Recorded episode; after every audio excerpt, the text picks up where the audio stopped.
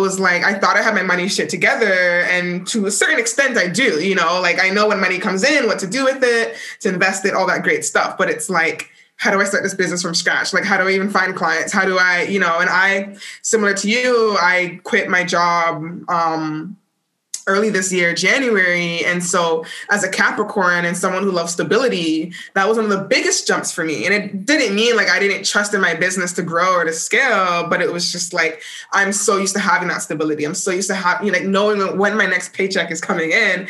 And now I don't have any of that, right? So um, I had to start working on money mindset stuff all over again, you know, and like trusting the universe, trusting the process that like money will come my way and it's, it's just so funny. It's like that's why I never like to call myself an expert in anything because I'm still learning as I go. And these challenges are always going to come up, but like the more you work on it, the better prepared you are for the next upcoming challenge. You're listening to Kristy Unedited, the podcast, and I'm your host, Kristy Gray.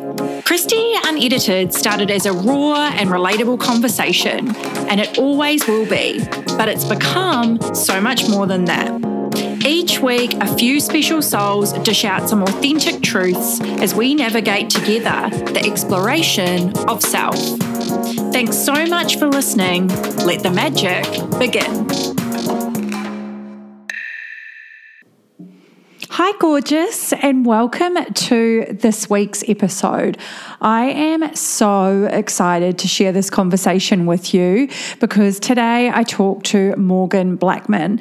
Now, Morgan and I have been hosting some rooms on Clubhouse, and we oh, have had such great conversations together. And I'm so excited to bring her wealth of knowledge to the podcast for you because Morgan is a holistic wealth coach whose mission is to bridge the gap between money and wellness. Her incredible brand is called Holistic Bucks, and I love that she's teaching millennial women like how to deal with their finances and also become more financially confident in the decisions that they're making um, because she blends this beautiful world of spirituality and the metaphysical with the practical. So, skills when it comes to making the right decision for your finances, working on your money mindset. And I know that she also does a ton of investing too. And I just am absolutely obsessed with Morgan's energy. I have like loved being friends with her um, over the last few months. And oh, I cannot recommend this episode enough. I was even writing down some notes throughout. And even though Morgan is based in Canada, so so many of the tips that she shared are so relevant to Australia as well. So if you do have any questions on anything um, financial or anything that t- uh, Morgan touched on in this episode, please reach out to her, and you will find all of her info in the show notes below. We also have pushed this episode out because she has uh, the Wealth Well, which is her group coaching program, available, and the doors are still open if you are interested.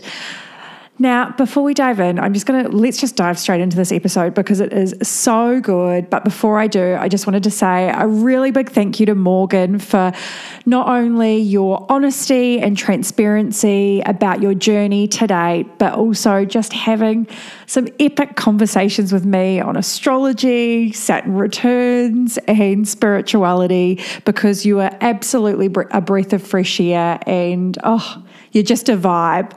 Anyway, everyone, enjoy, and I'll catch you on the flip side. So I love it when somebody slides up into my DMs, which is exactly what Morgan did to me. And she was like, Hey girl. No, she didn't start with that, but I'm just like being too super theatrical right now. Is um you came, you like came up into my DMs because you'd been in a clubhouse room with me. And um, I loved it because straight away you were like, I think there I'd love to get to know you and I think we have an opportunity to collaborate. And I I think what I love so much about that is that with social media, whether it's an app like Clubhouse or Instagram or whatever you use, is it allows you to connect with people all around the world. And I just love the fact that you're on the other side of the world. We like had this hard and fast relationship, meaning friendship.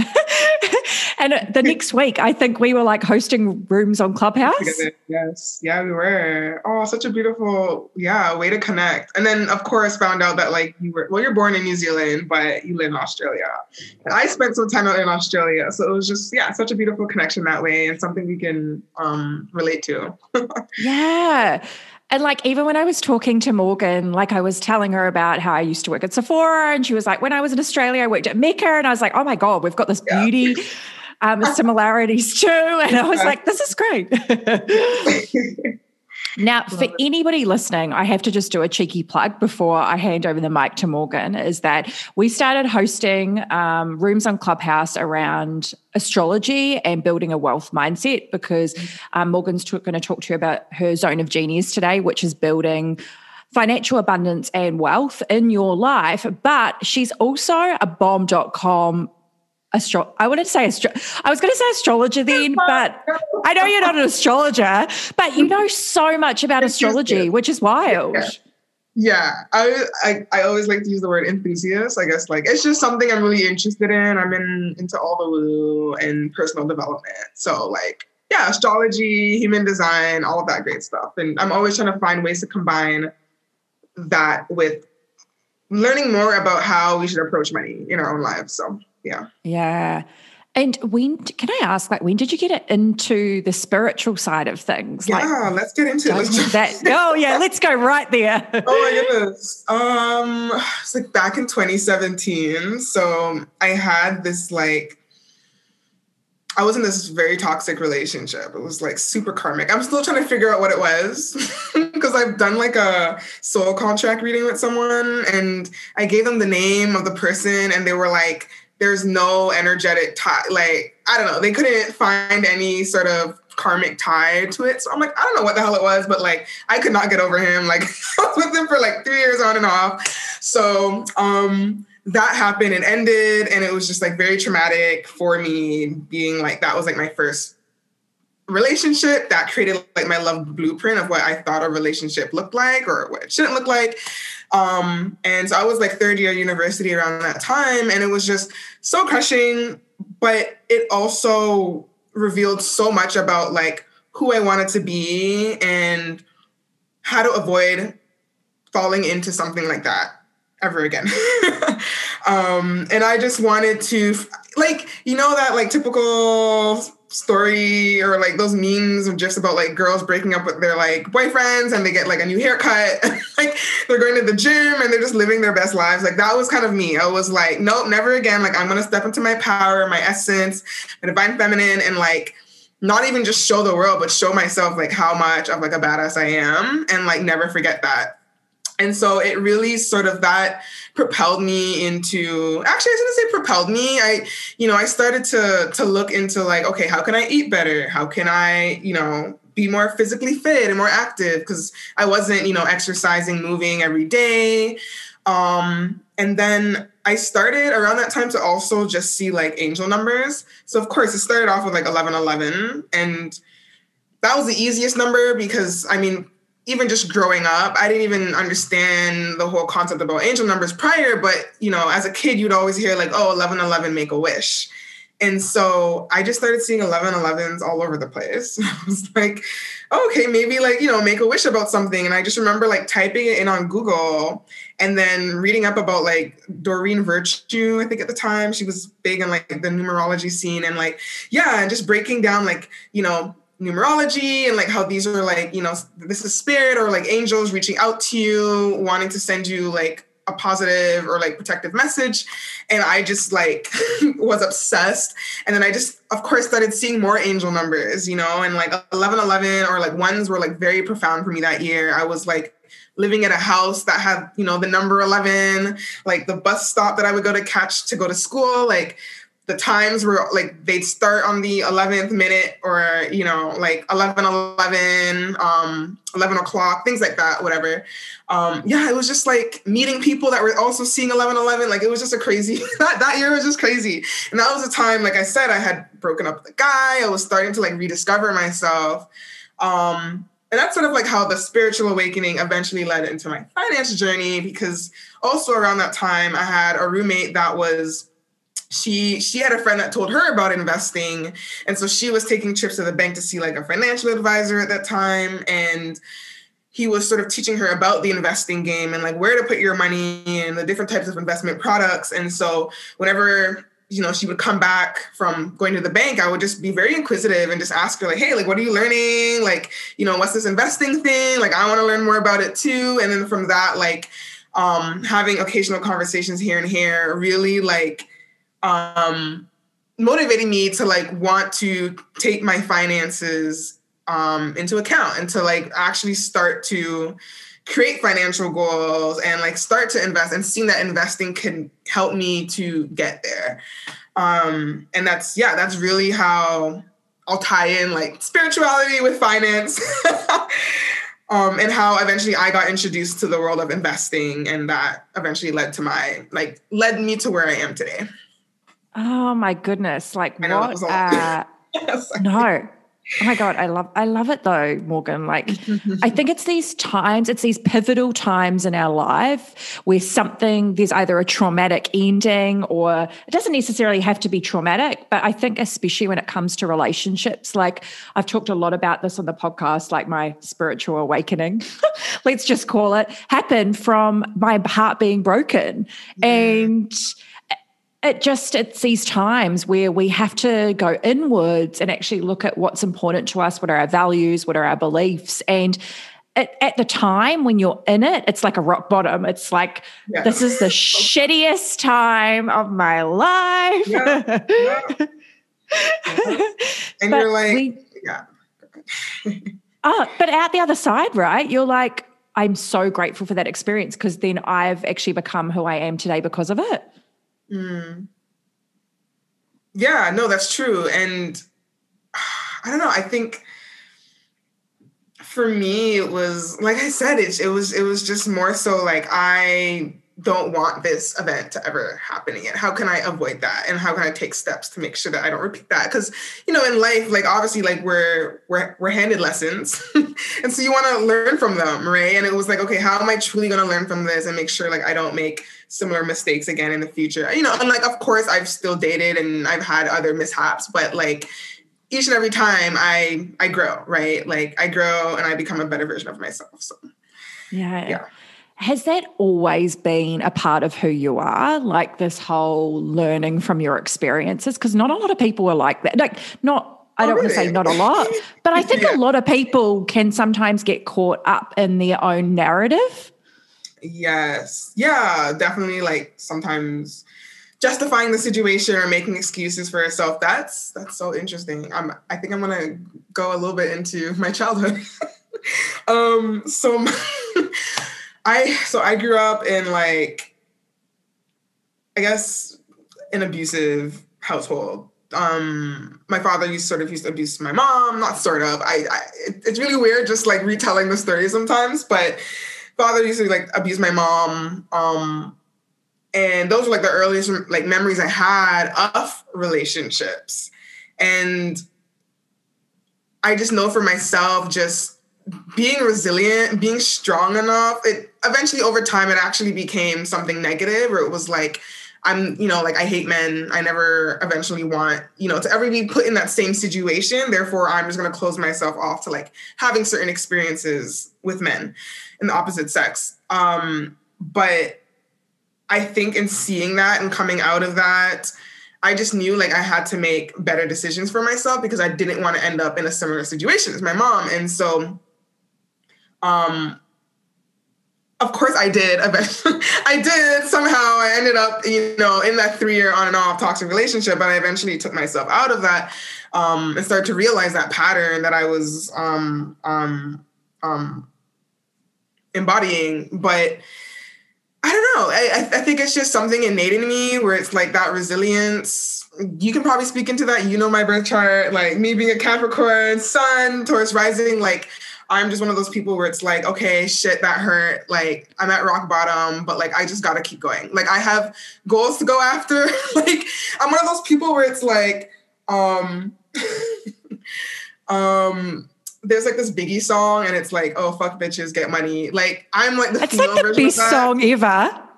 yeah, I'm like the female version of that. Like, fuck guys, get money. Like, I'm always just like, okay, like this happened, and like I'm just gonna focus my efforts on like where I want to be. You know, um, of course that can be.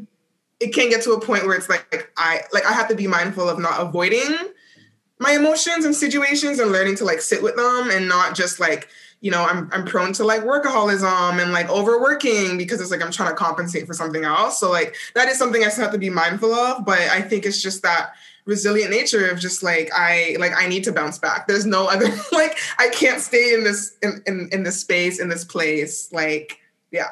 mm, that's something that I see as such a common thread between people that are successful, like people that are driven, people that are mm. resilient. Mm. Like there's almost like this never say die energy. There's like no other option. It's like I have to keep moving forward yeah. because I can't see myself doing anything else. Yes, that too. Yeah. yeah. And like, I think as a, I don't know, as a Capricorn, I don't want to. no, it is like I, you know, I'm very ambitious innately, and it's like I have these goals. I'm trying to climb to the top of the mountain. So it's like I will like nothing can get in the way of that. You know what I mean? It's like as hard as it is, as hard as it is to work through, like I I find loopholes around. I, I just have to keep going. And it, yeah, that that is so true. I see that with other successful entrepreneurs as well um, that common thread of like just you gotta keep going. And somehow along the way I, I honestly a lot of what's helped was having that spiritual awakening and starting to really work on myself and like you know and, and and understand what my values are what my beliefs are working on my mindset right to a point where now i'm like yeah, I do have these limiting thoughts that may come up or I may feel like giving up, but it's like I know that's just like the shadow part of me speaking or like the limiting part of myself speaking. And I know like my higher self knows best, right? Like it wants the best for me. It wants me to have a most abundant life. And so which voice am I going to listen to? And I've worked on myself enough to like listen to the voice that is that is going to make my life more promising, I guess, in the end. My goodness, that's like your mic drop moment for today. I'm going to listen to the voice that is going to. What was it? It was like to. That's more promising. Yes. Yeah. Ah, I love that. I think that's such a beautiful way of like approaching that in a narrative, or that your higher self, or your future self, or however you want to frame it. Yeah. So interesting. Question for you, because I was thinking about it as you were talking um, and giving us insight into this toxic relationship. Do you see, because you you have obviously like built this incredible relationship with money and building wealth, and uh, that's your zone of genius. Is there similarities between the relationships that you have with people versus the relationship you have with money? Oh my goodness. You would think it would be so easy.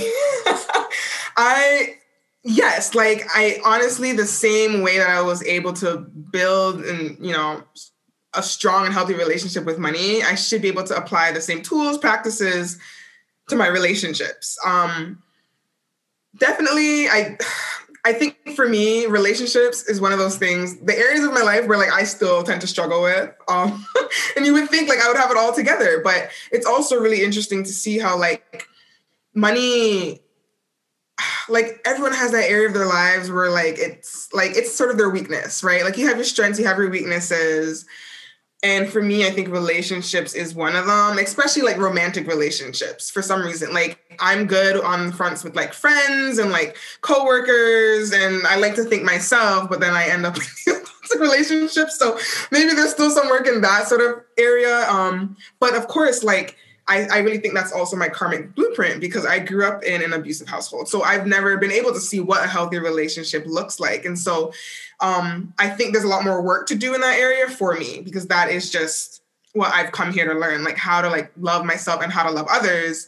Um, but for someone else, it may be different. It may be like how to be resourceful, right? Like that is your karmic blueprint, and like that is what you have to go through and learn. And yeah, it's really interesting. Like people would think, oh, well, you you know, you have your mindset set in this area, so it should be applicable to all the other areas of your life. And that's not true, right? And even coaches, you know, and like I can just only speak for myself, but I think coaches need coaches too. Like, so right now I have a dating coach because I know that is an area of my life where I have a lot of weaknesses, but I like, I never give up. I'm constantly trying to improve myself, constantly trying to understand, you know, how to better understand, you know, other people and their characteristics and traits and how they want to be treated and how to communicate better with others. Um, so that eventually I can find that nurturing and healthy relationship that I so desire. Yeah.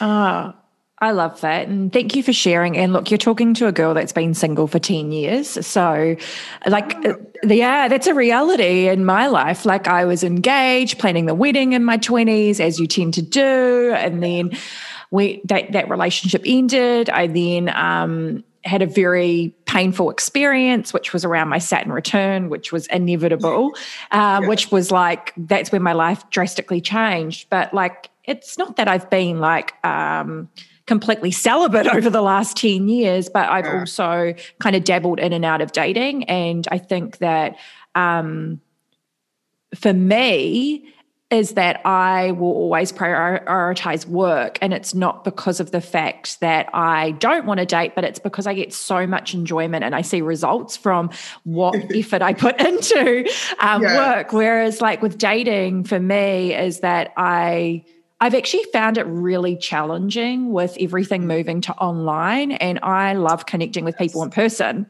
Listen, yes, I can tell. Yes, for sure. Yeah, I think so, most of us are. It's just we're forced now, especially with COVID. It's like, how else am I going to meet people? Like, I got to navigate this online platform now, and that's so interesting. I was talking to my younger brother. So he, I don't know how he's able to be in a healthy relationship, and I'm here struggling still.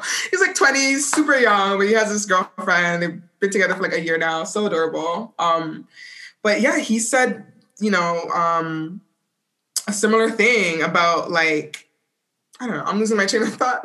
I just had it. Forgot what he said to me now. Um, I know, whatever. We'll come back to it. But he had said something yeah. that ties into what you were talking about yeah. Like I think it's just all about timing and like I'm a big believer and that's how I use astrology is like I knew that my partnerships house wouldn't get activated until this year. And so partnerships can come in different forms when it comes to astrology. It can be personal or professional. So it can be business partnerships and collaborations or it can be personal sure. relationships. But I've also come out of a 10 year cycle, astrologically speaking, where partnerships weren't swung in my favor. And so, again, I think it's sometimes we need to learn, like to not sorry, learn, but to lean into some of these metaphysical tools, whether it's human design, you've mentioned a couple of times karmic blueprint, whether it's astrology, to kind of uh, give us permission that we're on our own path because yeah. it's so easy to compare ourselves to other people, especially when from the outside they look like they've got all their shit together and they've got the mm. relationship, they've got the abundance, they've got the business, the career, whatever. But we're all on our own, we're all on our own journey. Yeah. I was actually gonna ask you too about uh, the, the whole Saturn return. Mm. What is that? Mm. And like when my like did I already have my Saturn return? I think I already did. I just wanted to ask you, why not? we're, we're here. I can't remember. Like what how old are you this year again?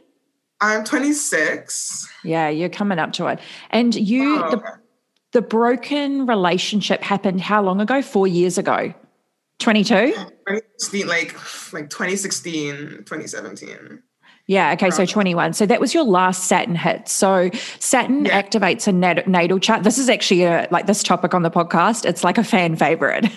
Everyone's always like wanting to learn more about Saturn yeah. and Saturn return because the best um, the best insight I can give everyone listening is think of Saturn being the planet of rules and responsibilities, structure and discipline. And it rules Capricorn. And because you're a Capricorn, Morgan, like you've got a lot of Saturn flavor in your chart anyway. Yeah. Uh, but what Saturn does is comes and activates your chart every seven years. So you get an activation at seven, 14, 21, which uh, was yeah. like your that's when uh, things started to shift and your saturn yeah, return yeah. is at 28 yeah and that's when saturn's done a complete revolution of your natal chart and is back to the same position of the time that you were born hence why it's called a return mm-hmm. um, so what i normally do is like i'll ask if i'm working with a client i'll be like and we're talking about saturn i say to them like tell me what change and transformation you experienced at this age and so for you at 21 that was your last saturn hit that's when you experience change. And that completely um, probably course corrected your life. It did. Oh yeah, yeah. it did. Yeah. A lot.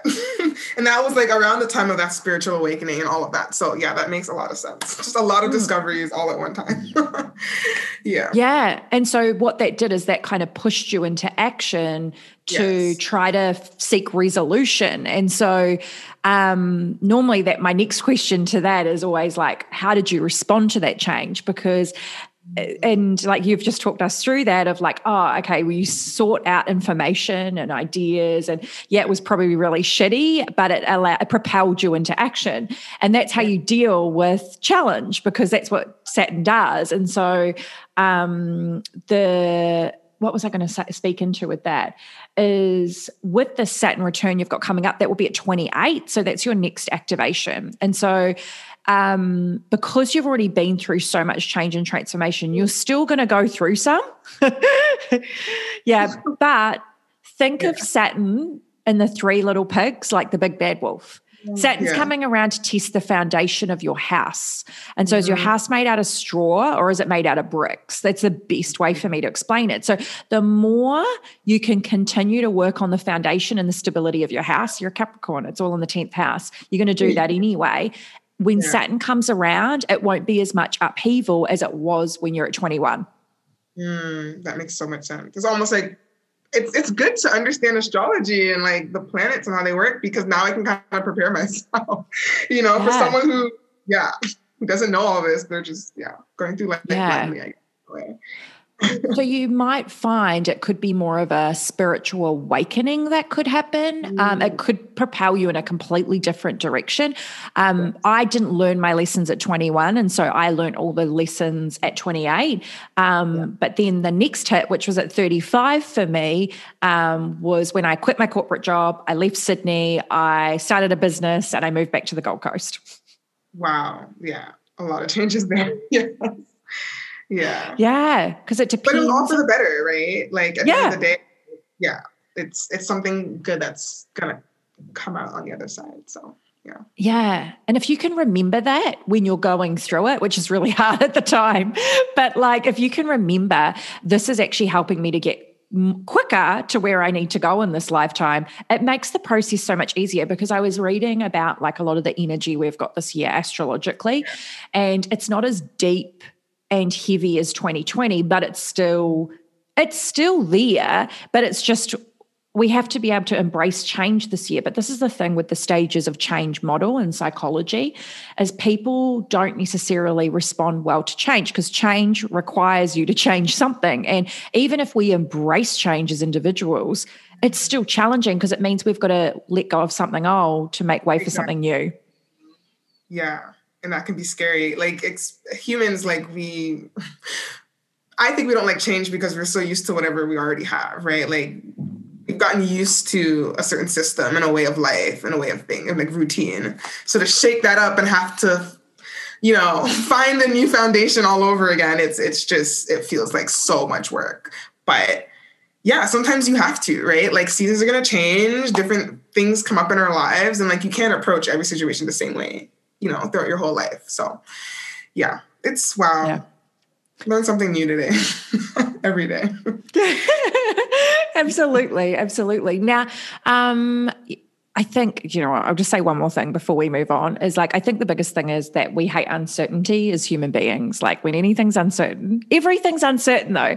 I always say, like, I help my, the people I work with around like creating certainty in their life. But at the end of the day, what is certain? Nothing. Exactly nothing. Oh my gosh, that's so true. Yeah. we just like to have, as human beings, we feel like we like to have a grasp on life and like we can predict our future, but we really can't. yeah, exactly. Mm. Okay. Oh my goodness. Well, I want to dive into money with you because that's like that's your zone of genius. And yeah. um, oh my god, I love though that we can just like riff off spirituality. I could probably talk to you about it all day, which I just love.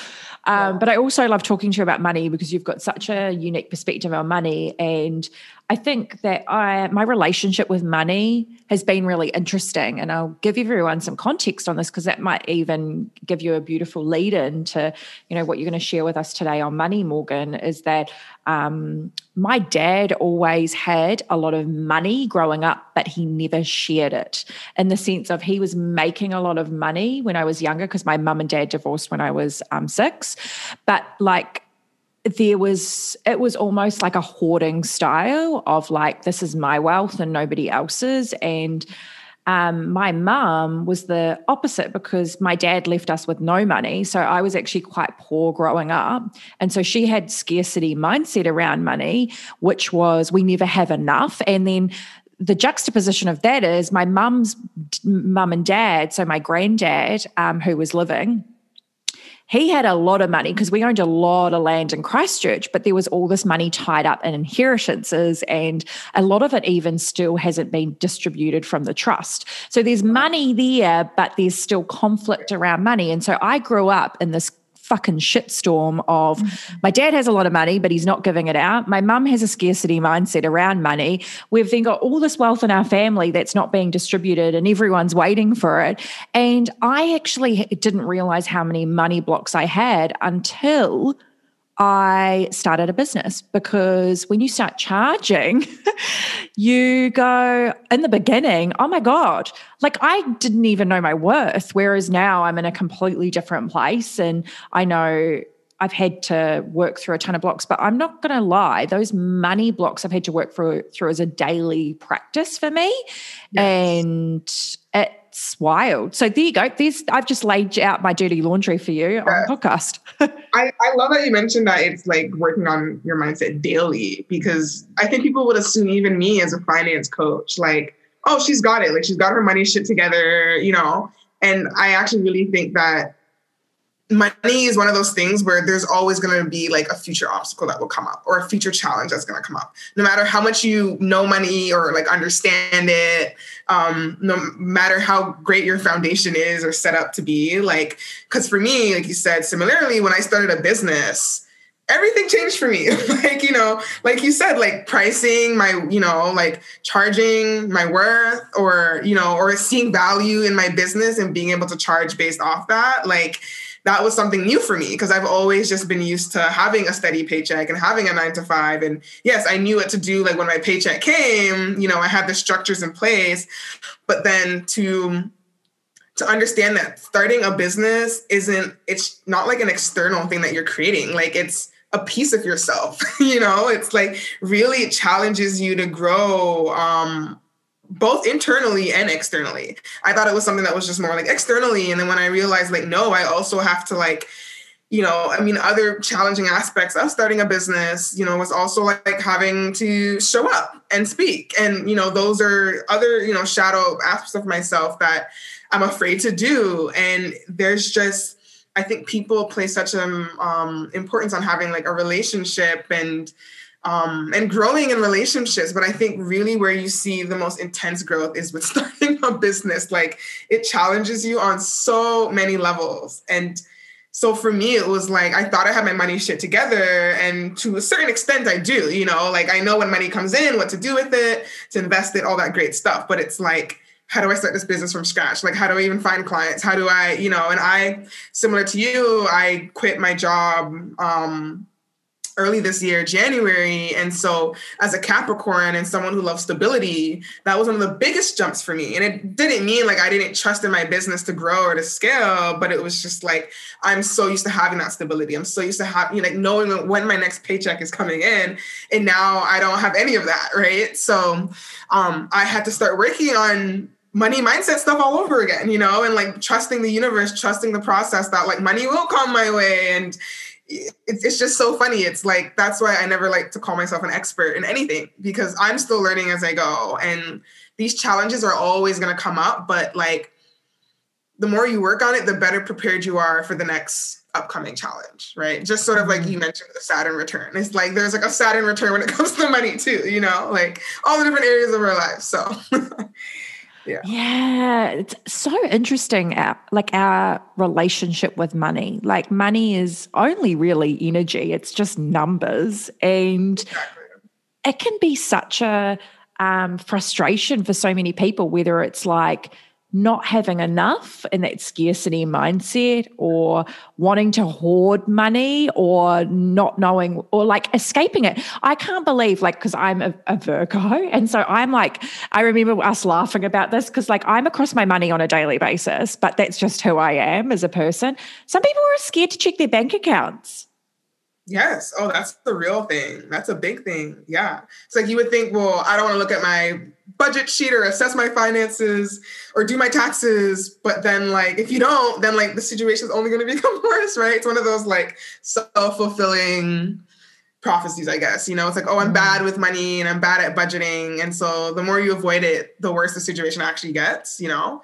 Um, but a lot of people struggle with that um, and of course, like if you are going to approach your, but you know, like your budget sheet, but you don't know what to do, it just makes it even more so overwhelming, right? Which is why it's so great to, you know, to have mentors or, you know, whether it's finance coaches or just to educate yourself and um, on financial literacy, because these are things that weren't taught to us in school, right? And sometimes it's just basic understanding of like what is inflation, how, you know, how do I actually I don't, you know, calculate my mortgage or the interest rates on this, you know, um, loan that I have, uh, just things like that. And over time, it becomes less overwhelming. But of course, it, it takes work. It takes action, just like anything else, right? If you want to have a healthy relationship, then you got to do the things that are to eventually get you there, right? Just like with your money. So, um, yeah, that's that's really interesting because when we talk about mindset, I also think when it comes to money, like mindset is super, super important. And that like really is the foundation that I try to lay for like all my clients when I work with them one on one. I'm like, before we even touch investing or like building your emergency savings, like we we need to get to the root of um your belief sets around money, right? Just like you said, like if you are heavy on the scarcity side, or maybe you believe that, you know, rich people are evil, or like having wealth means that you're a bad person, then like those are things we need to work on because you're always going to have a resistance to money, right? If like if, if if that's the case. And so for me, I think it's just super important to focus on mindset, but as well like you you also need to take action. It's almost like when we talk about manifesting like you know you can't just sit there and pray for money to come but you still have to go out there and do the work right? It's like a little bit of both give and take. Yeah totally. And what's your favorite thing about money? Oh my gosh never been asked that question. Um oh, money. It's so powerful. For me it's like I don't love money for any real like materialistic reason. And like if you know, I'm not shaming or judging anyone who who does want money for, you know, to buy a yacht or like to buy designer clothes, things like that. That's totally fine too. I think for me, so I'm grade 12, I took this world politics class and super weird because I wanted to go into university doing health. I wanted to be a doctor. so far off from what I'm doing right now. um love like the health and the sciences. I'm still and like that speaks into, you know, um how much like I I love to incorporate wellness and like holistic wellness into my coaching because that health aspect is still really important to me. But uh, took that world politics class in in grade twelve, and it just opened my eyes up to like the inequality in the world. Like I already knew there was inequality, but like it was like stats, figures. Like that is where I learned like no, the one percent is controlled. You know, the ninety nine percent and. I was like, this is this is so wrong. Like, how do we fix this injustice? This is, you know, on such a mass global economic scale. And when I went into university, I decided like F science, I'm going to do international development. So for me, it's really important to um like my values are all on uplifting others and like uplifting communities and trying to make this world a better place. And so for me, having wealth, and this was something that was like I had to work on in terms of my money mindset because I grew up with that idea of like, oh, having a lot of wealth and having you know a lot of money meant that you were greedy or you were evil, and then great that grade twelve world politics class just made it even worse. I was I was really angry that year, you know, going into university. But then I also realized like, wait, like I, I also do need money for myself to be resourceful, to, to put food on my table, to pay my rent. Um, but then I also have, you know, um, other variable expenses and a lifestyle that I want to upkeep. But then I also like want to be able to give back to organizations and charities. And like I want to be mindful of like where I spend my money. And if like if I don't have the option to shop at Whole Foods and buy organics, right? And I have to buy like the cheapest thing on the shelf, like that doesn't make me feel fulfilled, right? Like I know I'm not doing the best that I can. And so I think for me with money, having more money, I love the idea of having more money because then I get to make better choices. If that mm. if that makes sense. Yeah. And it sounds like choices aligned to your values, which I think is yeah. the key thing here, right? It's like you're creating a life that's allowing you to live in a way that's aligned yeah. with your values and your beliefs and exactly I think that that when you do that, you're more likely to have abundance to flow towards you anyway. Oh yeah, for sure. Yeah, mm. exactly. And I mean, like everyone's gonna have their different reasons. Like I said, for some people, I mean, also for me too, it's actually to buy back time. So like I know that having more money set off to the side, especially like with my investments, I can take that year off if I want to and travel the world, you know, and not have to worry about expenses because I, I have enough wealth set aside. So it's also just like not having to exchange time for money, which is like what this capitalist system and this matrix matrix is set up to be, right? Like you have to exchange, you know, all this, you know, time and you know all this you know hard-earned money but like you don't really get to live your life in a meaningful way. Like when I think about I thought about this one time and I was like, why is everyone always so excited for the weekend? Right? Like we should be excited for every single day. you know, like we shouldn't be waiting for, oh my God, a Friday, a Saturday, a Sunday. And that's how I eventually like wanted to, I knew eventually that was how I didn't want to live my life. And I wanted something where it was like, I wake up every day and I feel fulfilled and it has meaning. And like, I don't feel like, you know, I have to go out there and hustle and make money because, you know, whatever that is. And then that's going to take up all my time that I can't wait for the weekend to finally get that back. So, um, that was some like re- like revelations that I, I came across um, came across with around that time of my spiritual awakening, being in university, starting to understand the importance of investing. Um, but yeah. Do you know what? There was something you said that I want to highlight, which always grinds my gears. And I say this a lot mm-hmm. is like, I get so fucked off with the injustices in the world, especially yeah. because the people that are in power are always white, middle aged men. They're always dickheads most of the mm-hmm. time. And they're that, you know, that they're the ones that are accumulating all this wealth, which gives them power. Then they are the ones that make the decisions for everybody else. And I think that I just I know that injustices happen across the entire world, yes. um, but especially when I look to the US, I feel so grateful that like I always wanted to live in the US. Like after the shit show of the last couple of years, like that's the furthest from my mind. Never mind. yeah, no, it's mm. true, and I think for me, that is why it's so important that I mean, there's two ways. We can try to like totally get rid of like this capitalist system and break down structures. And maybe this is a great time to do that because, you know, age of Aquarius. So, Aquarius. so, like come in and do your thing. But um I think if we can look at it from another angle or like another approach without having to completely tear down a system, let's look at like positive aspects of capitalism, but also like if we really look at it, like like you said, it's that one percent of like old ass white men that are making decisions for us that have all the wealth. But what if we can? How how is there a way that we can shift putting money into their hands and putting it into the hands of people that are actually going to do good with it? And like that is why it goes back to my whole idea of like being mindful of like where I spend my money and having the money to to you, you know to to make those powerful choices because i can say like i can put money into the hands of like oprah instead of jeffrey epstein you know like i don't know that's probably a very bad analogy but like you know i can choose like to put my money into the hands of people companies that are going to do good right and it's just like you can go to Walmart if you want and, and shop there, or you can go to like your local, you know, farmers market. It's like go and support Walmart, well then like the 1%, like those are the guys that they're working with. You know what I mean? So it's very like at the end of the day, like we also have to look at ourselves and be like, well, how am I participating in this? Right? How am I allowing and like enabling the 1% to continue doing what they're doing?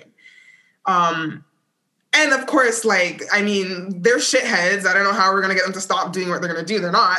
so like it's sort of like that sad situation where it's like, like you have to be the better person, you know? Mm. Um, and how can we start to envision a future that is going to positively impact everyone and not just a few. Um, and you know, there's all different kind of theories and philosophies around like how we could do this. But one great thing that's sort of started to arise within um, within economics or the finance system is is crypto, right? And like with Bitcoin, and a lot of people are starting to, a lot of people actually really like it and are starting to see it as a viable alternative option to the finance system because it's there's there's no middleman there's no like banks there's no such thing as interest it's like you can i can send money to you you can send money to me within seconds and there's no fee involved like if you think about the process and it's digital currency. So it's going to be more available for people, especially when we think about people in like third world countries, developing countries that maybe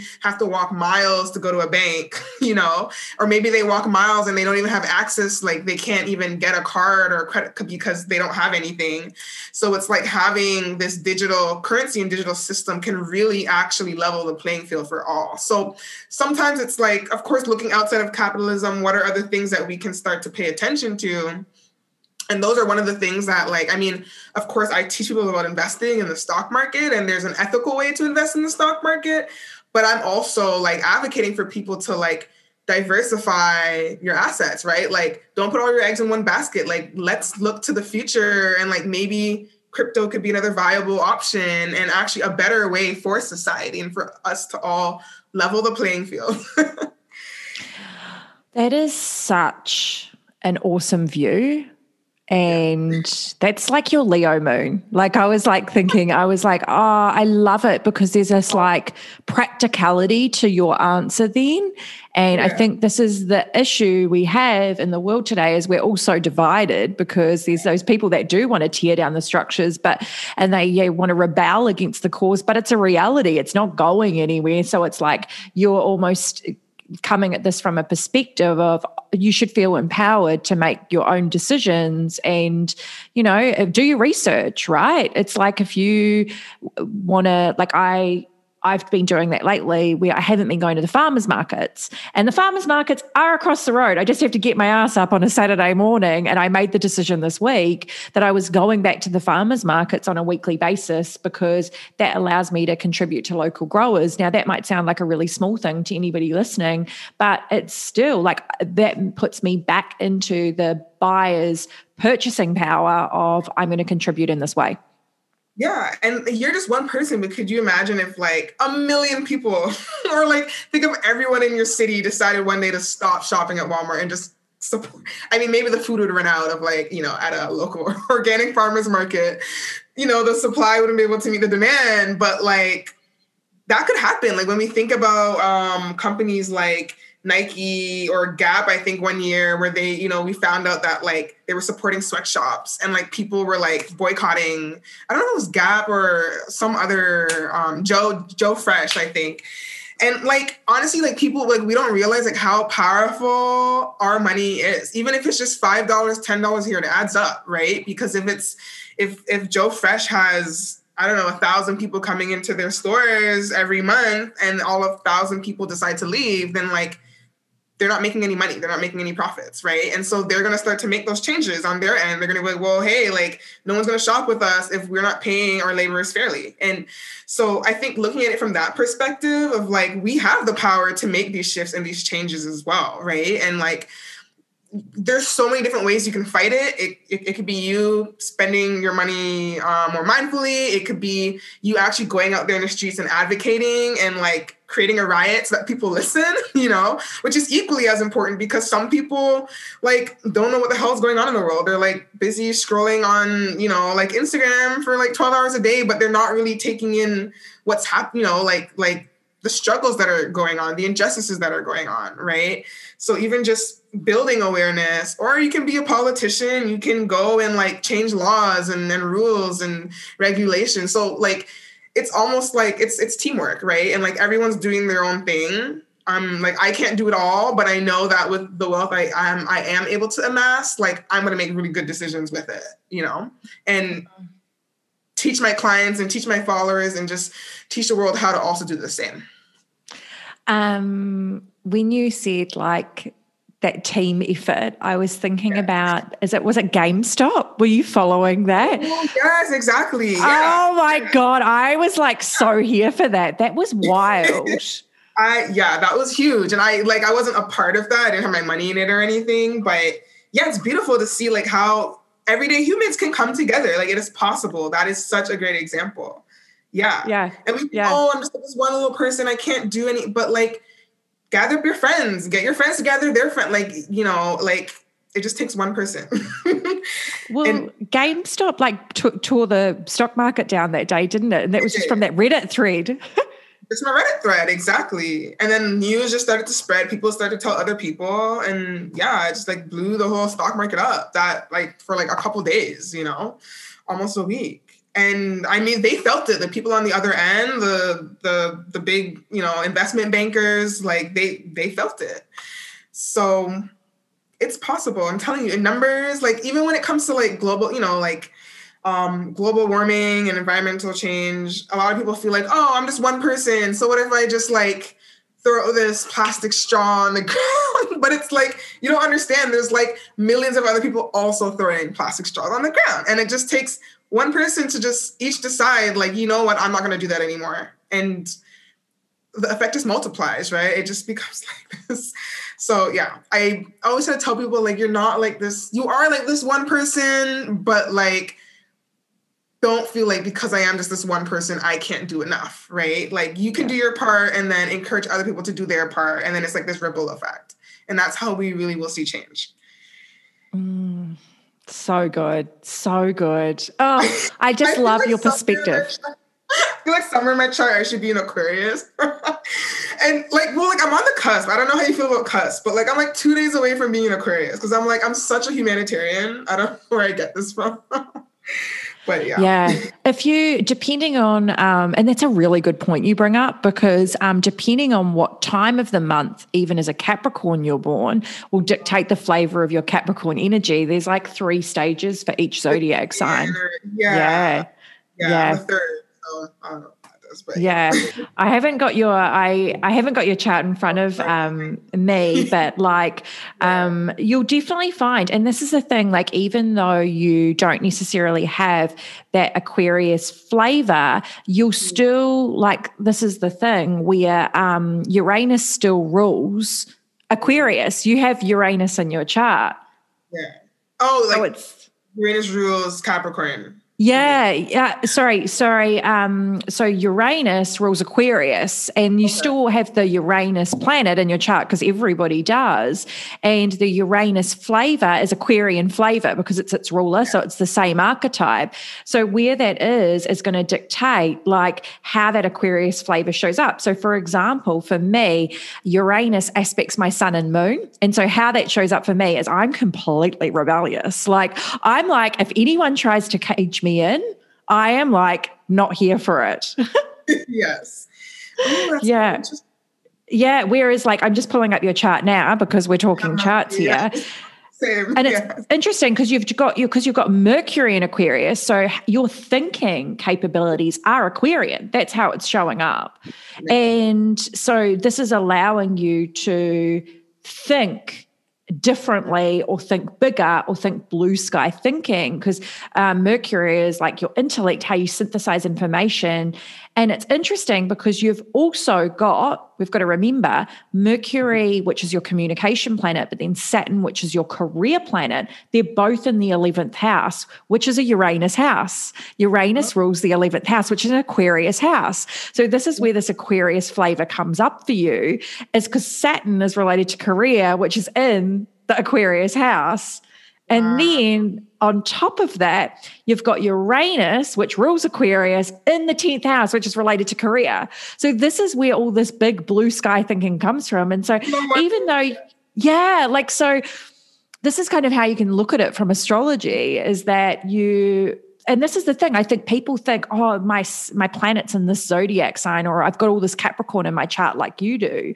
And so you are yeah capricorn's a massive archetype yes. but you've also got 11th house aquarius and uranus like all trickled into your career so you do yes. think bigger wow i love that thank you piecing it all together Pleasure. as always my favorite thing to do yeah. Amazing. Yeah. So if anybody's listening and they're like, okay, I need to work on my money mindset, or I don't even have a relationship with money, or I want to up level. Like, where do you tell people, like, what do they, what, what should they do first? Where should they focus their attention on first? You mentioned earlier mindset. Is that what you normally work with with your clients? Yeah, I know it's so annoying and people don't want to hear it, but like, definitely. So, some stats for one actually. I mean majority of people i think there was like this study that was done where 70% of people in the us um, they blame most of their anxiety and depression on finances. And even when we think about relationships and or like marriages and how most of them fall apart almost half of that can be attributed to finances, right? So it plays a big part of our lives and it may cause a lot of stress and anxiety. But on the flip end, if there are other areas of our lives that we're not managing well, that's going to have a direct impact on the way that we make decisions, right? And our behaviors in our everyday life. So I always tell people, like, how do you how do you regulate and manage your emotions on a day-to-day basis how do you manage your stress actually is what i should say um, and if you don't have any sort of routine or ritual where you're able to bring yourself to a place of calm, to spend more time in like the present moment, because our mind is just constantly going. I believe like 95% of our thoughts are repetitive, and then 85% of those thoughts are also negative. So we also have to be mindful that our thoughts are constantly going, but then like they're also very negative. They're full of like fears and doubts, and we're hanging out either in the past or we're hanging out either in the future.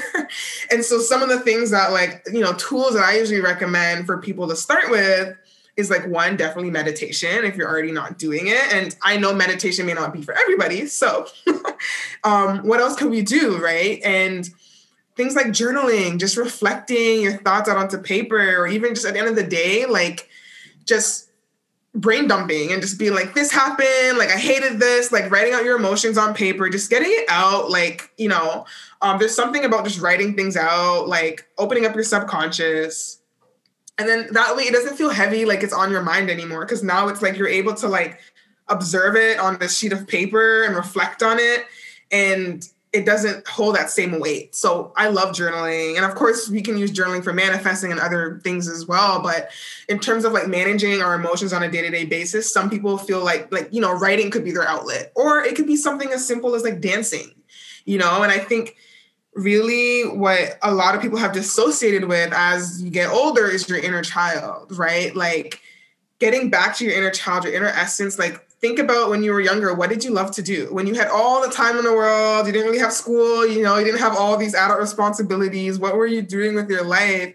And try to get back to that right? So i know for me it's like um, i love dancing i love music. So i always try to you know dance on my own time in the mirror if i'm feeling sad or angry like that is how i release those emotions i love to write like from a young girl i always loved to write um, write poetry. I always loved to read books. So those are things I'm trying to really carve out time for. Actually, like not even carve out time, like prioritize, especially with a business, you know, like getting back into the things that bring me joy. Um, and I know that in doing that, my life is going to be way more meaningful. I'm going to deal with the I'm going to deal with the daily stressors in um, a much healthier way than how other people would would would deal with it. So definitely reconnecting to your inner child another great tool I love using, which is um, emotional freedom technique tapping. Um, and you can do more research on that. I know tapping's like the the the in thing right now, and it is so profound. Um, if you go to therapy, most therapists they will do um, they practice this uh, the psychological strategy of uh, CBT. I think it's called cognitive behavioral therapy, right? Um, that's a big one, and that is really profound. Like uh, studies that have been done show that people have significantly been able to reduce their anxiety and stress and depression, things like that. Um, but with tapping, I think you see like five to 10 times more results by doing tapping than what you would see with CBT. So I can see in the future a lot more therapists starting to use this as a tool. It's just right now, there hasn't been a lot of studies done on it. Therefore, you know it's sort of like an underground thing right now but hoping as like more coaches and facilitators and like light workers and healers you know like you and me Kristy you know as we start to incorporate it into our work um, and more studies are, are done on it I, I just think it's going to be such a profound tool for people who are working with trauma or have phobias and, and chronic pain and things that they're trying to get over.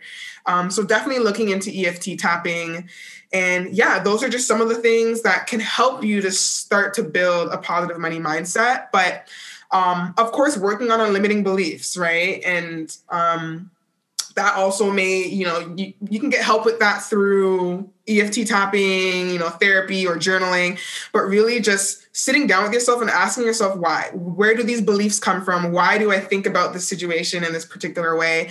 Are these even my own thoughts and beliefs? Maybe I've taken this on from my parents, right? Maybe I've been conditioned to think this way. Um, if you think of yourself as like a baby, you know, coming into this world, you thought you could do everything and anything, right? Like, until like you're like i'm gonna you know go to space and then your mom's like no you can't do that. And it's like your whole dream is like shut down right? Um or like i'm gonna you know i'm gonna grow up and have three husbands and you're like no you can't do that you know? So all these conditions and you know based on what our parents taught us, society has taught us, maybe what we didn't learn, like in school, when we think about like financial literacy, sometimes it's the lack of not knowing enough, right? And those things haven't been able to help us form our opinions. But really taking an assessment of like, are these beliefs and values really inherently mine or were they given to me? Um, and then start to sort of break it down from there. And yeah, I think I'm just going on a tangent or like just rambling, but. oh my God, you're not rambling. I'm here for every single thing that you just said. Like, yeah. I 100% agree. Like, I was talking to my friend Kim last night, who's studying, she's in her first year in psychology. And you mentioned CBT. I'm halfway through my CBT certification. And um, because it's, yeah, I love like anything to do with human behavior is just, it just lights me up. I love psychology. Um, but this is the thing I was talking to her about as human beings, we make everything complicated. And I think the last voice note I said to her last night was because she was like, we were talking about altruism and like what we're here to do, and is purpose really like something that we think we're actually here to fulfill, but really we're not at all. And I just turned around, and my last message last night was, I actually just think we're here to have a great life, like to experience joy and happiness. Yeah. And I actually think we make things so complicated, like whether we are trying to rig the system or we like think that there's this magic wand that's going to fix all of our problems. You just mentioned some amazing things. Like sometimes it's like getting your journal out and just asking why. Like that's simple but we don't do it. We don't. Yeah. No we don't. It's i don't know. It's yeah why don't we? I don't know. I always like trying to ask myself this. I i think a lot of it could be like you're scared like we talked about it a bit earlier like we're just so familiar with our circumstances that like we just think like this is just how it is. Or maybe we've been conditioned to believe like this is just how it is. Like i was born into this this is how my life is going to be. I can't change anything. I don't have the power to do so right? So it's really interesting to see like why people don't want to you know become more self-aware or do that work on themselves. But a lot of it too is like maybe they're just not in that right environment. Like if i I don't know if I wasn't around my friend in university, you know, to teach me about investing, I wouldn't be where I am today. So sometimes it's just like you're in the right place at the right time and like or you're just like in a great environment with people who are like encouraging you and motivating you to do better. But if if you don't have that, it's yeah, how are you going to be able to do that inner work? Yeah. Yeah. That's that whole big question that's always left unanswered, which is nature versus nurture. Like, what's mm. actually predetermined for you in this life versus what's actually based on your environment and the experiences that you have, which I think is both. oh, definitely. yeah. Yeah. That's like a whole other conversation for another I know. there you go. oh, so good. Um, okay, so I've only got a couple more questions for you. And so, is there anything that we haven't covered off that you wanted to share before we wrap up? Yeah, I'll mention some more money stuff. Um, definitely, I know savings is a big thing for people. They, you know, they make some progress and then they digress, and it's like never feel like they're, you know, they're where they need to be. Um, one great trick or hack, I guess I should say. So I'm someone who doesn't like budgeting. Like I just I just can't. Like, I'm just not about the markers and spreadsheets. And for some people, they maybe are. Maybe, you know, you have some Virgo in your chart, so that's like your thing. Um, but for me, I'm just like, I'm, I'm really lazy. Like, how can I make things least complex and complicated as possible? So my way of doing it, and like over time, I didn't realize I was doing this, but eventually over time I was able to like improvise on it and make it better and turn it into like an actual strategy that I use. But um, treating my savings sort of like a bill. So, you know, most people will like wait till the end of the month to sort of like assess our finances and then see how much money we have left over to save. But I think if you're actively putting your savings first, really seeing that like finances is a part of your wellness, you know, it is a part of self-care and like um, I mean, there's different ways you can go about it. It looks different when you have a business, but you know, if you know you have a certain amount of income coming in every two weeks or every month, and you know you've assessed your net income, you you know, like you know exactly how much you need for your fixed expenses, like things that you need to survive, like groceries, rent, things like that. Whatever's left over, you know, ideally that is what you are spending your money on. But if you can say, okay, you know what, maybe five percent of this like money that I have left over, let me actually treat it like an expense and then that way I can still spend on whatever the hell else I want because I promised myself every month I would put away 5%. I've already done that.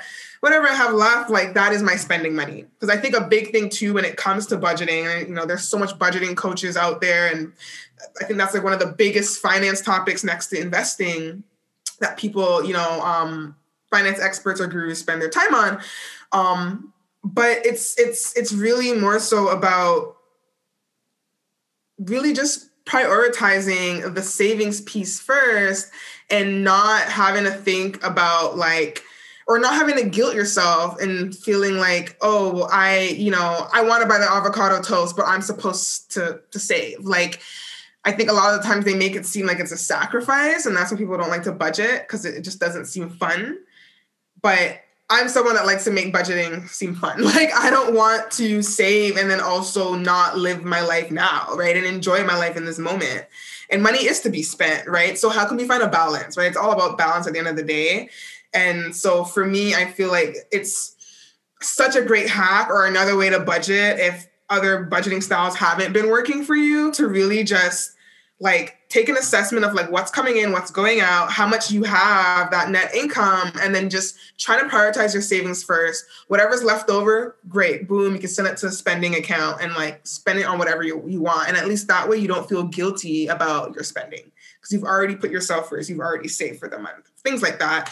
Um, and then like another cool hack is like a roundup app. So a lot of people, I don't know, in Australia, you guys should, you guys should have something like this. It's gonna look different in like each individual country if they have it, but a roundup app is literally, it's like, it's a savings app where um, anything that you purchase, it gets rounded up to like the nearest dollar, and then whatever's left over that go that gets sent into um, a, a, savings account. So example like you go to starbucks and you buy like a drink for like five dollars 50 cents and it will round it up to like six dollars that 50 cents it will still charge you the 50 cents but it will that app will take it and put it into a savings um, and so over time, if you're someone that loves to spend money, you know, and like I would do this on top of already your your budgeting strategy to save, but this is sort of like a plan B. So like as you're spending your money, you're also automatically and like unconsciously also saving small amounts over time. So sometimes I'll like look at this uh, Roundup app and I'll see like, oh, I have an extra fifty dollars this month, right, or like a hundred dollars this month. Um, so that's a good way to kind of save if it's really hard for you to already do so. And what's beautiful about Roundup apps is some of them also have um, an investment platform. So this is called micro investing because you're investing with like smaller amounts of money, but this money will go into um, an investment vehicle for you, a very safe investment vehicle. And so you're also investing the small amounts of money over time. So um, love Roundup apps. I, I I know of a couple, of course, in Canada, like Koho, Moka, in the States, Betterment. Uh, there's a couple other ones, but in Australia, I would have to do my research. I don't know, but there should be a Roundup app. If you go on Google, you just type in like Roundup app Australia. I think I did that one time. Um, there, there should be at least one or two, and if not, maybe you can create one. so, um, so one of you tech um, tech queens out there listening to her podcast. Um, so yeah, those are like two great things. I think you can kind of um, add to your financial tool belt. And then with investing, there are, of course, real quick, two ways you can get started. A lot of people feel like you have to have so much wealth to get started with investing, but really, as little as a dollar, anything that you can put into your investments, like it's a start. And eventually, you want to work your way up to putting, usually, they say trying to put away 20% of your income. Um, there's actually, um, it's not really a study, but on average, um, the, the, average investor sees like seven to 10% returns on their investments. And if you say you're like 25, like my age, and you decide to start putting away $400 every month for like the next 40 years, by the time you're 65 and you're ready to retire, you should have about a million dollars or more. And this is maybe accounting for inflation. Um, so I truly feel like anyone that lives in a first world the you know developed country that has access to a bank because I know not everyone has access to a bank, right? Um, I honestly believe that we are all millionaires. It's just like what are we doing with the money when it comes in, right? And even just like this small fact or knowledge, like a lot of people don't know that. But if you're able to set aside and put away four hundred dollars every month for the next forty years, you will be a millionaire, you know, something as simple as easy as that. And of course, if you put even more, then you'll have more money, right? So um, just, you know, but of course, if you don't have $400, don't feel like, oh, I can't do nothing. I have to wait till I make, start making that before I, I no, put away $10 every month if you want to, you know, it's getting into that habit, getting into that practice, and then you can always ramp it up when you get there. Um, so you know, robo advisor, online investment platforms, so many out there. You can type that into Google uh, you can do some research, and it's pretty much just AI asking you a couple questions. They sort of replace a financial advisor in terms of asking you questions, and it builds out this port- portfolio for you. Um, and it's it's also still really safe. Like there are people like managing these accounts and like overlooking it. A lot of robo advisors have actual financial advisors you can like reach out to and talk to, but it's mostly like AI that is like building out the portfolios um, or you can go the traditional route and go to your bank and talk to a financial advisor. Like it's really just that easy. You can, I mean, like with a robo advisor, you could probably start in like less than 10 minutes because it's just downloading the app and getting some maybe documents or things set up. And then you can get started. Just start automatically putting money away every month. With the financial advisor, maybe it takes some time to set up an appointment with a financial advisor. But once you do so, like that's it, right? Like they ask you a couple questions, get your portfolio created, and there you go. Yeah. Oh my goodness. You've just like literally given us so many great tips. I you taking notes. You're like, I was writing down notes, not just for the show notes of the podcast, but I was like, hmm, I think I might need to do that. I was like, uh, yeah, there's a couple of things I probably should take away from this conversation. Um, one being, do you know what? I've had this hanging around in my subconscious yeah. is like, ever since I went into my business full time, I actually haven't been paying myself superannuation. And I actually mm. have like, my, I've got six figures in my super, which is awesome because I had a career like prior to, um, you know, going into business. And I've also been working in Australia since 2000 and 2006. And yeah. so um, that's awesome. But I haven't actually been putting any money into it since I went full time in my business, which yeah. yeah. And do you know what? Even just listening to you, that inspired me. And I wrote that down. I was like, what I'm going to do is in my budgeting app that I use, I'm going to put in, and it might be just for me. Like, look, I want to get to a point where I'm paying my super properly because I'm not. Yeah. Um, but at that, at the moment, I've still got other investments I need to make in my business. But even just putting a small amount monthly, like you just saying that, Morgan, just gave me permission to do that, which was awesome. I love that so much. Yeah, start small, take it one day at a time. Like that's how I did it, right? Like it's it's yeah, it's it's just taking that first step. And then everything else will eventually fall into place. As long as you're consistent, continue to do the work. Yeah. Yeah. Yeah. Totally. And I love that. It's like, it's almost brought us back 360, as you were saying, like in the beginning, how you just go and seek out information. Like if you want to learn something, you go and you're like, right, I need to learn about this, and you're proactive in your approach. And that's exactly what you've shared with us in regards to money. It's like, go out and learn about it, do something about it.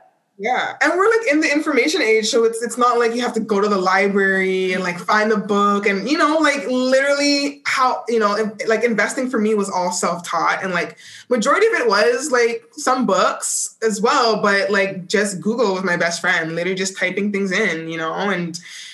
I mean, it, it does take work in terms of investing, but that was something I was passionate about. And I know like not everyone's passionate about it, which is why like I'm here. Like I do the work for you, you know, like I simplify everything so you don't have to spend. It took me a whole year before I was ready to invest. So like, you know, asking me those questions, working with me, you maybe will be able to start investing in shorter amount of time because I have those resources available to you, right? I break it down in such simpler terms where like you're like, okay, like let's go. Like I know how to research a stock now. I know how to go buy a stock and build up my portfolio and things like that. So. Oh my goodness. When I'm ready to invest in the stock exchange, I'm coming to you, Morgan. oh my goodness. I love that. It's because that was my next question is like, where can people find you online? Like if somebody's listening and they're like, I have to work with Morgan, I want to learn more, where can they yeah. find you?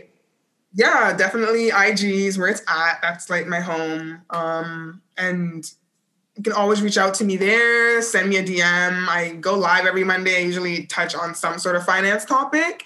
Um, and then, of course, I have so many resources. So, like in the link in my bio on my IG, you know, like subscribe to my mailing list. That's my second home because I show up every week. I do newsletters and you can get insights and tips onto things regarding finance and wellness. Um, I have an ebook on mastering your money mindset. I did a investing webinar couple weeks ago um, on like the importance of investing, how to get started. You can watch like everything that you would need to know about me or find out. Um, like my website, blogs, everything's in the link in my bio um, on my IG. So I think that's the first place to go to. If you don't have Instagram, then Holistic Bucks is like my name on every platform. So you can even just like, that's my website name. You could just type in www.holisticbucks.com and head straight to my website, and everything that you need to know is there. All my resources, how to work with me one on one, book a call, all that great stuff. And I hear that you have a membership opening. Your membership you already have, but it's opening up again.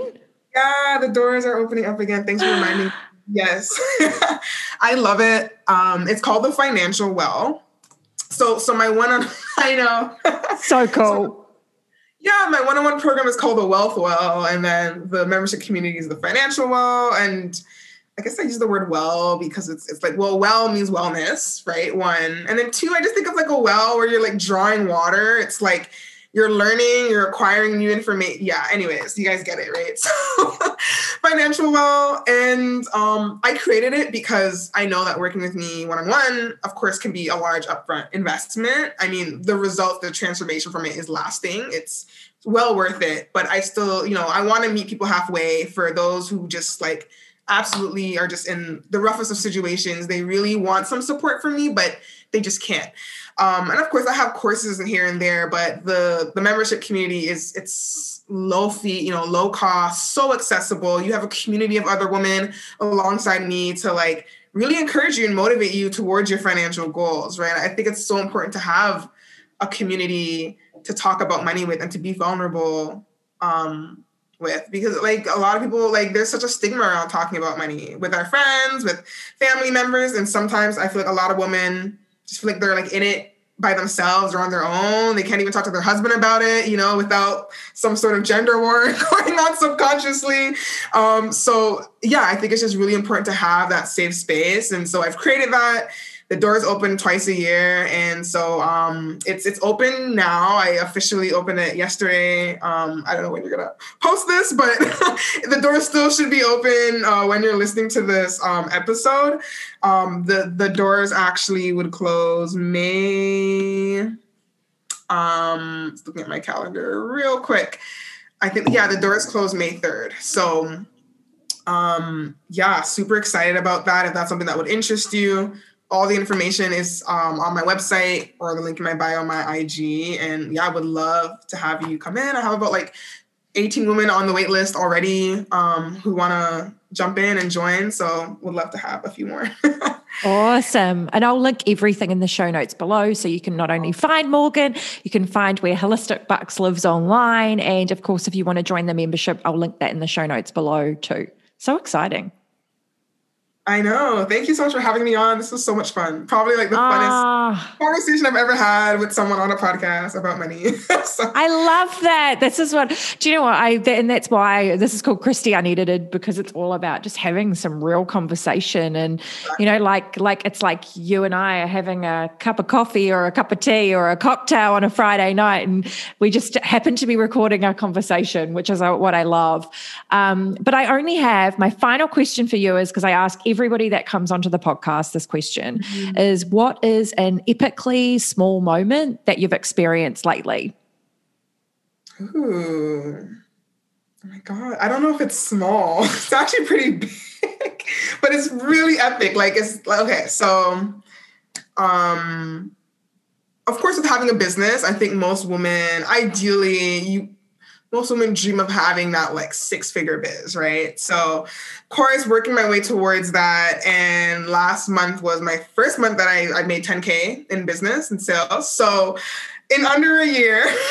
so, like, even just really the timing of it and everything, it, I, yeah, I just super grateful and super happy for the women that I get to serve and the women that trust me in my work and just the collaborations that people have come across that have yeah, really helped me along this journey. It's yeah, it's just been remarkable. Remarkable. I was so scared like in January leaving my 9 to 5 and putting all my trust into like you know this new livelihood and it's it's just been so amazing just trusting this process and seeing where i am. So that's just one thing i, I guess i want to put out there. And years of work working on my money mindset right? Like i think it really helped just having that that strong money mindset going in even though i still did have hiccups with you know like pricing and and charging my worth or just even seeing the value and doubting if people really are gonna you know want to work with me things like that came up. But yeah, continuing to work through it, and it's it's it's it's amazing. It's been great.